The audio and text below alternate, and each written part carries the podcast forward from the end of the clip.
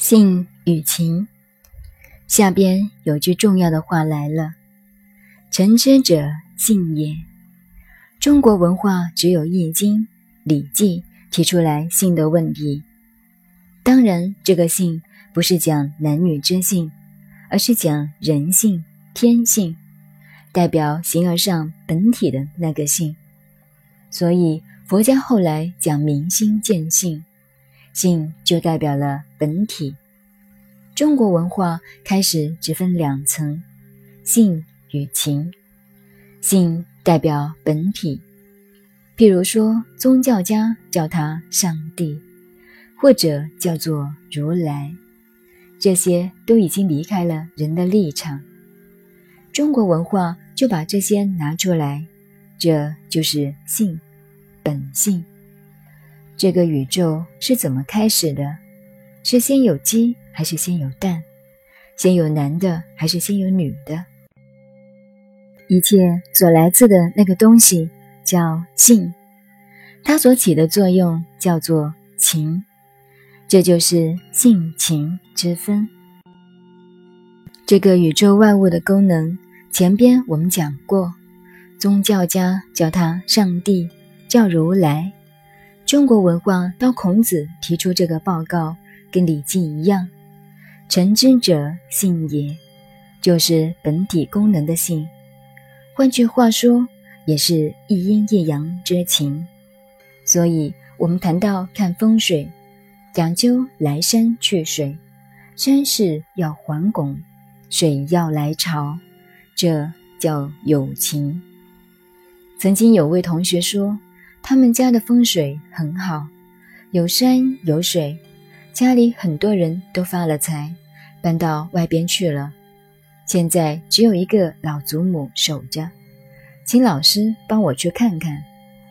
一看，我说果然不错，有山有水，但是你这个地方没有用呀。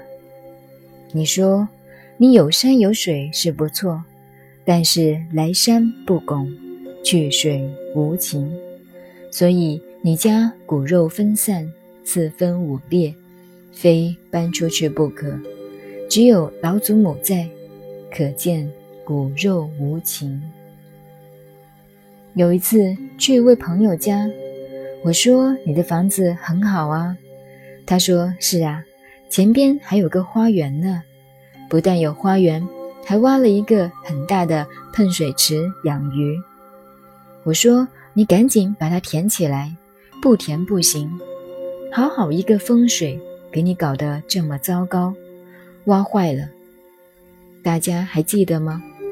去年政府搬工地前面，左右各挖了一个水池，已经很糟了，还要向上喷水。晚上电灯一照，看起来像一对白蜡烛一样。幸亏不多久就拆掉了。”这些问题不能乱玩呀！你说不迷信，他就摆眼色给你看看；你说绝对迷信吗？也不要相信他。人为是可以转变的。我是专门找危险的地方住。你说这里有鬼，我非来住不可。很想借机会看看鬼是什么样子。鬼也很可爱的呀。比人还可爱，能交几个鬼朋友，不是很好玩吗？